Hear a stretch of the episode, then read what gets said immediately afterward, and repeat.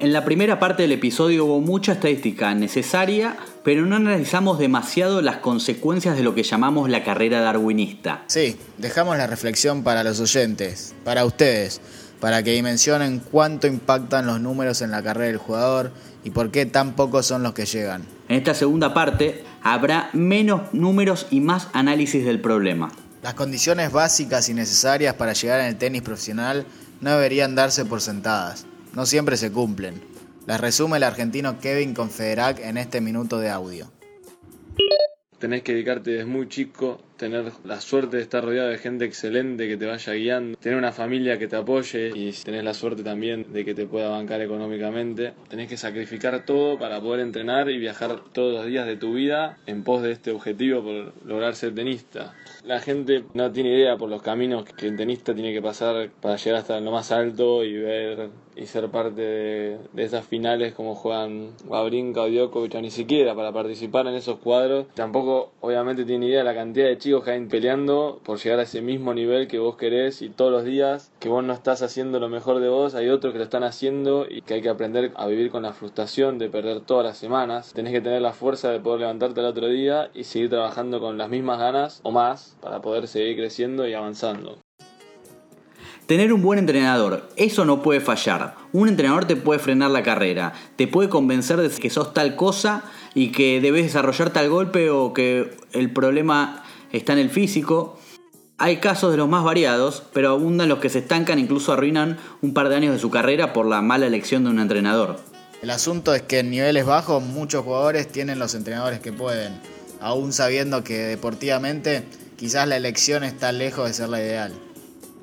Seguro, los mejores entrenadores hacen valer su nombre y representan un presupuesto bastante mayor. El nombre y la trayectoria, como el resto de las profesiones, cotizan. Retomando lo que decía Confederac, si no tenés una familia o un sponsor que te apoye, ni hablar. Sí, otro punto que te puede frenar o arruinar una carrera son las lesiones. Y no solo por la gravedad o por el tiempo de recuperación, sino que repercuten justamente en la economía. La cobertura médica también corre por cuenta del jugador.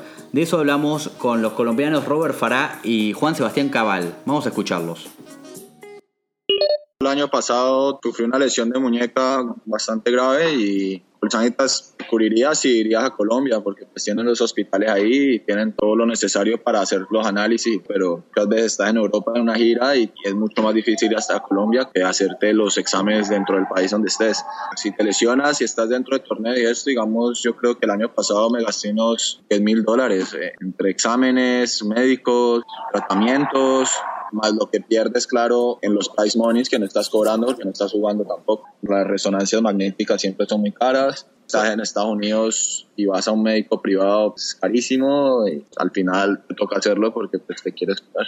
Claro, esto siempre y cuenta tratándote por fuera. Claro, si vas a Colombia. Si no tienes para su casa, tienes su seguro médico, nosotros tenemos nuestro patrocinio y ya puede ser mucho más barato. Ah, pero ahí sí ya todo está. Hay mucha gente que le toca tratarse por fuera porque pues, Robert tuvo una lesión grave, pero muchas veces es un desgarre o una distensión ahí muscular. Te toca saberte los exámenes por fuera y parar por fuera y te toca cubrir con pues, los gastos.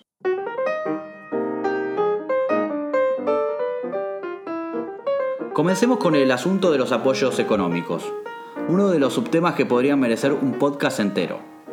Sí, el tenis profesional se abrió a la clase media y a la clase media baja quizás también, como nunca en las últimas décadas.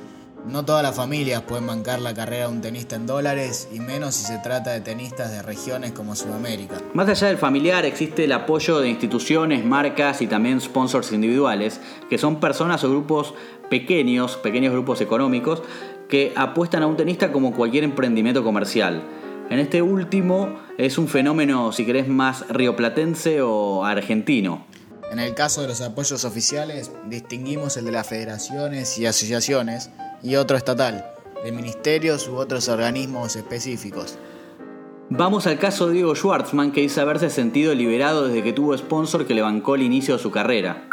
A los 17, 16 años, no me acuerdo bien, firmé contrato con unos sponsors, si no hoy no podría estar jugando al tenis y estar mi primer main en Roland Garros eh, entrando directo. Mi familia era de clase media, con buenos momentos, a veces malos momentos, como toda familia de clase media, y veces sido imposible poder viajar por el mundo gastando la cantidad de plata que se gasta con un entrenador. Tuve la suerte esa de, conseguir sponsors que me ayudaron mucho a solamente poder pensar en el tenis y no pensar en las cosas que, que son de afuera. En el caso de los privados hay que tener un buen ojo. Un tenista es una de las inversiones de mayor riesgo. Cualquier lesión de las graves, situaciones de fuerte bajón anímico, problemas familiares y hasta rupturas amorosas pueden demorar o poner en peligro la carrera. Dependiendo del ranking, la inversión puede llegar a ser de hasta 100 mil dólares por año. Un tenista que se mete con un sponsor recibe plata para viajar, pero también hipoteca gran parte de su futuro. Es medio un callejón sin salida, o te tiene que ir muy bien para salir eh, relativamente fácil. Entonces, la presión por ganar sube a medida que la deuda se incrementa. Cuanto más tiempo tardas en pagar, más caro te sale. Sí, durante varios años se están devolviendo el 70 u 80% de lo que ganan en cualquier torneo, hasta los interclubes. Eso te va desmotivando y se vuelve muy pesado de soportar mientras pasan los años. Y de vuelta, el tema de la presión cuando salís a jugar. Hubo casos que terminaron en juicio, ya sea porque no pagan o porque piden bajar el nivel de los intereses. Hay tenistas argentinos muy conocidos que terminaron de devolver dinero a los 12 años de carrera. Sí, se sorprenderían de la cantidad de jugadores que siguen pagando. Si antes no lograron resultados de impacto, recién a una edad avanzada se liberan de esa presión y el cambio suele traducirse en los resultados. Repetimos, esto aplica al caso argentino y con sponsors privados. En otros países hay situaciones diferentes. El apoyo de las federaciones ya es más conocido y se da en los juveniles. De todas formas, se trata siempre de una selección de los mejores chicos y el apoyo no suele continuar cuando cumplen 18 años, porque se asume que ya pasan a ser profesionales y tienen sus propios ingresos. Hace pocos años, la Asociación Argentina les dio un préstamo a jugadores de entre 18 y 21 años que servía de pequeña ayuda para intentar meterse, con intereses muy bajos. No funcionó, pero era una idea interesante. Para conocer más de los números que se manejan de las inversiones, le dejamos una nota en el blog.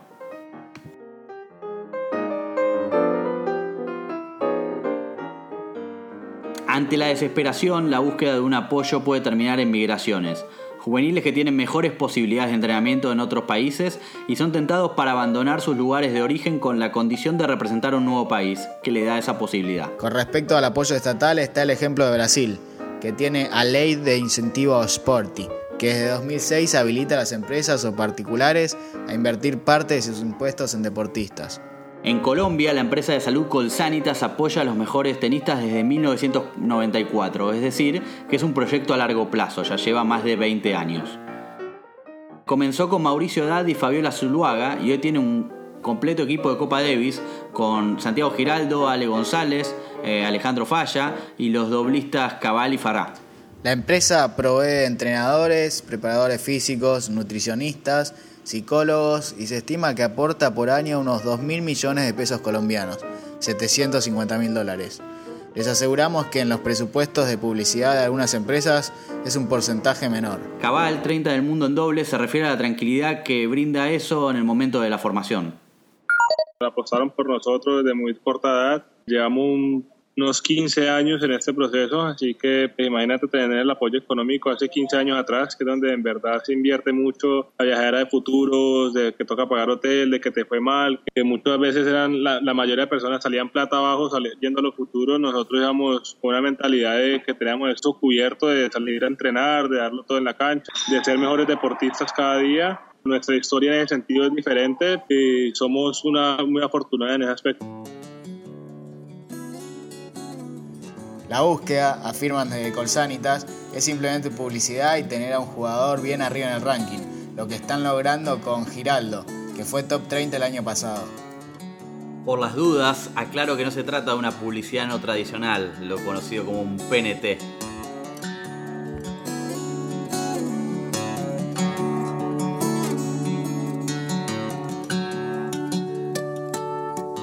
Estaba pensando, Marcos, ¿Te imaginas si establecieran un impuesto a las ganancias para los tenistas top 10 y lo recaudado fuera un fondo de desarrollo de torneos o un fondo de jugadores peores rankeados?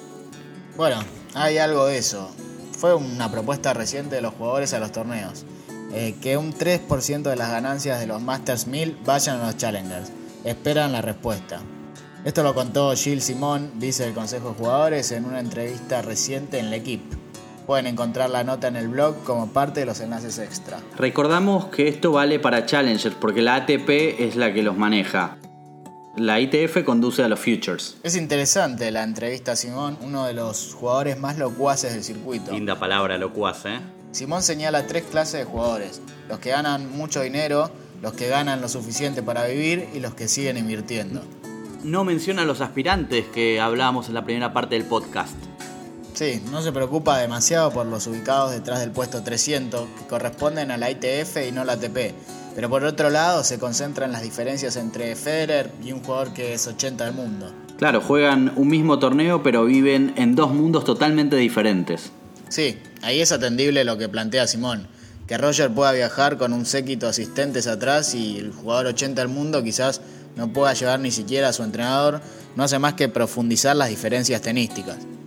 En un Grand Slam pueden encontrarse las diferencias más profundas. Por ejemplo, Djokovic o Federer o Nadal, sus managers, encargados de comunicación, fisioterapeuta, babysitter para mellizos y mellizas, enfrentando a un tenista que pasó la quali, tal vez eligió un hotel de dos estrellas y no pudo dormir bien la noche anterior al partido porque había ruidos en la habitación de al lado. Sin mencionar la presión de sumar dinero contra uno que no está salvo, está salvadísimo y el desgaste que acumula uno y otro por la quali, por haber jugado en los peores horarios, teniendo que compartir cancha de entrenamiento mientras las estrellas siempre tienen su espacio a la hora que les convenga practicar. Son todas situaciones que prolongan las diferencias ya existentes. Un top 20 puede viajar con un equipo de 3 o 4 personas para arriba, mientras que un 80 quizás ni tenga entrenador para él solo. Un ejemplo ahora con Nadal y Dustin Brown, en el que el jamaiquino alemán que al menos hasta Wimbledon tenía un entrenador part-time eh, porque no podía pagar uno a tiempo completo. Lógicamente esto no fue siempre así. Esta desigualdad tiene un desarrollo histórico. El negocio creció y los que mueven el negocio son los primeros en, ser beneficiados. Me sorprendía el otro día leer una entrevista a John McEnroe en la revista Forbes. Big Mac decía que hasta los 20, 20 y pico no pudo pagar un entrenador full time. Claro, con el negocio en auge el tenista se ultra profesionalizó y la diferencia es muy grande. Por ejemplo, mientras Federer viaja hasta con dos babysitter, y volvemos nuevamente a las babysitter, su rival en la primera ronda de un gran slam muchas veces es su propio manager, cadete y secretario. Debe hacer sus trámites y organizarse en soledad. Relacionado con esto es interesante observar que un 80 del mundo proveniente de un país europeo potencia, por ejemplo, es distinto a un 80 del mundo que llega de un país con menos posibilidades. A menos que seas un mega crack, el origen en gran parte determina tu futuro. Sí, no es lo mismo ser un inglés y ser top 100 del ranking que, no sé, ser de Bosnia y estar en esa misma posición, por ejemplo. O ser el 3 de Francia y ser el 3 de Colombia o Argentina. Exacto, la diferencia que marcábamos en este caso es el apoyo comercial y de las federaciones que tendrá el de los países más poderosos con respecto a los otros. Esto sin nombrar los costos que disminuyen al tener torneos cerca en el caso de los europeos o norteamericanos. Según un informe de la ITF, un sudamericano tiene un 20% más de gastos que un tenista europeo o norteamericano.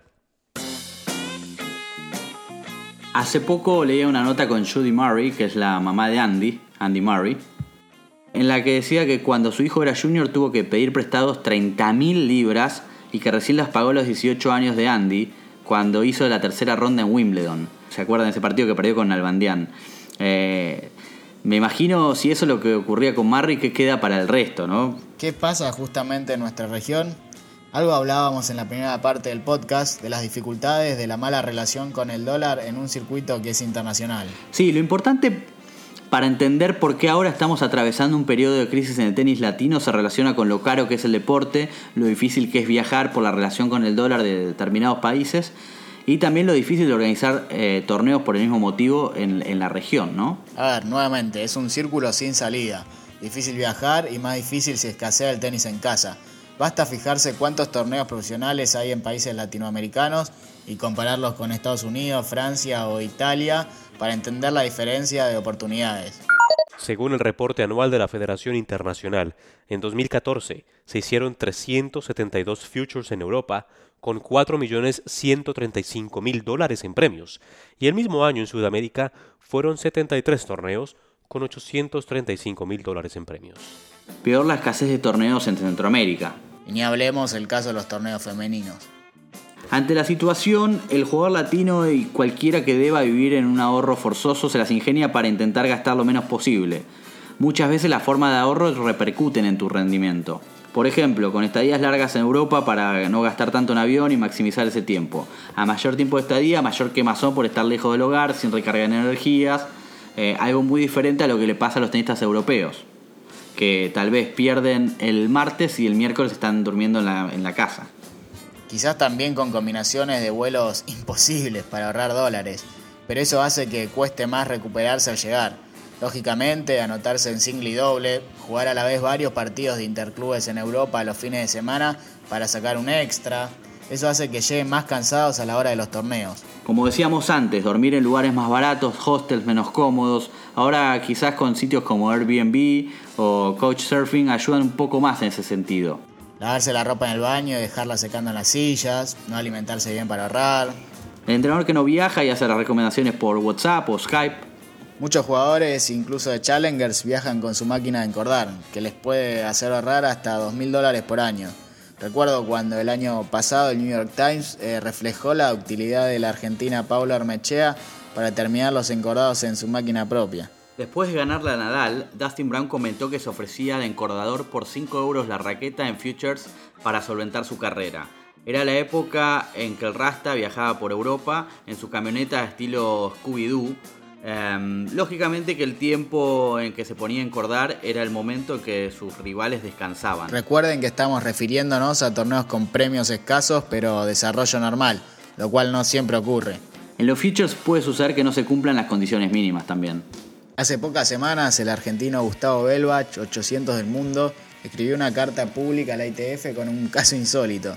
Viajó a jugar Futures en India sobre arcilla y al llegar se enteró que habían cambiado las superficies por duras bajo techo. En el lugar no había bar o restaurante y le negaron cancha de entrenamiento por un evento social del club. Dejamos la carta pública en los enlaces del blog. Algo parecido había ocurrido con otro argentino, Tomás Bucás, que se quejó del estado de las canchas de un Future en Chile y luego explicó que también ocurren en algunos torneos de Argentina.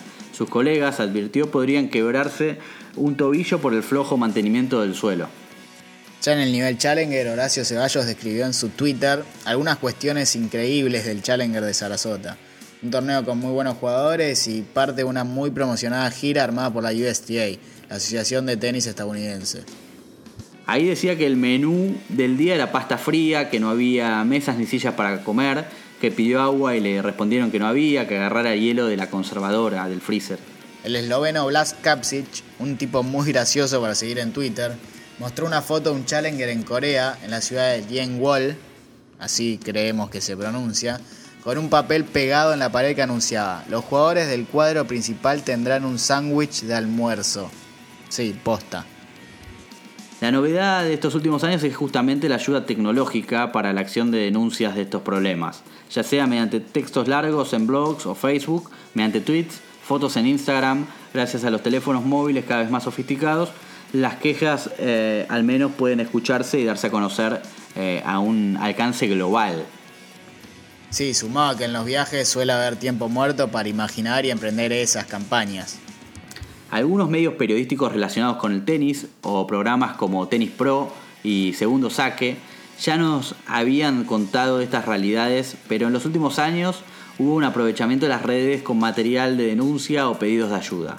Recuerdo un post de Fubuena de 2011 en el que contamos que el argentino Pablo Galdón pedía sponsor por Twitter.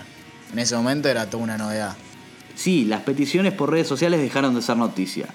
Lo que escribió Bucás en su momento llegó a la ITF y a los medios periodísticos de su país. Lo apoyaron en Twitter eh, Mago Coria, eh, Juan Mónaco, Feliciano López incluso. En otro tono más documental, con videos muy bien editados realmente y mucho de viaje al mundo interior, se destacaba la clase baja del tenis, un videoblog que armó Abel Rincón Vázquez, entrenador español que con una GoPro registraba los viajes de tenistas de Tarragona por los torneos Futures. Ahora Abel comenzó una nueva serie de videos llamada Tenis a Full a partir de su mudanza a Barcelona. Sí, en la clase baja, eh, que él explicó que era del tenis, que no era comparable con una clase social como se la conoce tradicionalmente, eh, se mostraba los condicionantes del juego, lo divertido o poco divertido de los torneos profesionales más chicos en los que no hay jueces de línea ni ball boys. Se explicaba también los atajos que algunos tomaban eh, para ahorrar en vuelos, alojamientos, transporte y todos los gastos que antes describíamos, ¿no? En Tren Educador, así dicho con comillas, hay interesantes posts de Facebook que armó el sudafricano K. Patrick Crowley, rankeado por el 700 del mundo, en los que especificaba muchas de las cuestiones que vertimos en este podcast. James McGee, el irlandés que nombramos en la primera parte, también es muy entretenido pero escribe menos. Naomi Cavai, una británica, también es muy interesante. Sam Groth, el, el australiano que jugó con Fer en Wimbledon, en otro momento de su carrera también escribió. De todos ellos dejamos links en el post. Recomendamos leerlos con tiempo o guardarlos. Son elocuentes. Ya no es una novedad que haya tenistas que piden el mecenazgo colectivo o el crowdfunding porque necesitan que le financien sus carreras. Nuevas maneras de intentar sobrevivir en la carrera darwinista. Cuando llegue a ganar Wimbledon el primer jugador o jugadora que usó crowdfunding, será una notición. Bueno, Marcos, descansamos hasta la parte 3 en la que daremos un final a este primer episodio del podcast de Fue Buena, que encierra, como escucharon, 1538 temas. Sí, pensar que lo habíamos imaginado como un episodio largo y ahora es una trilogía.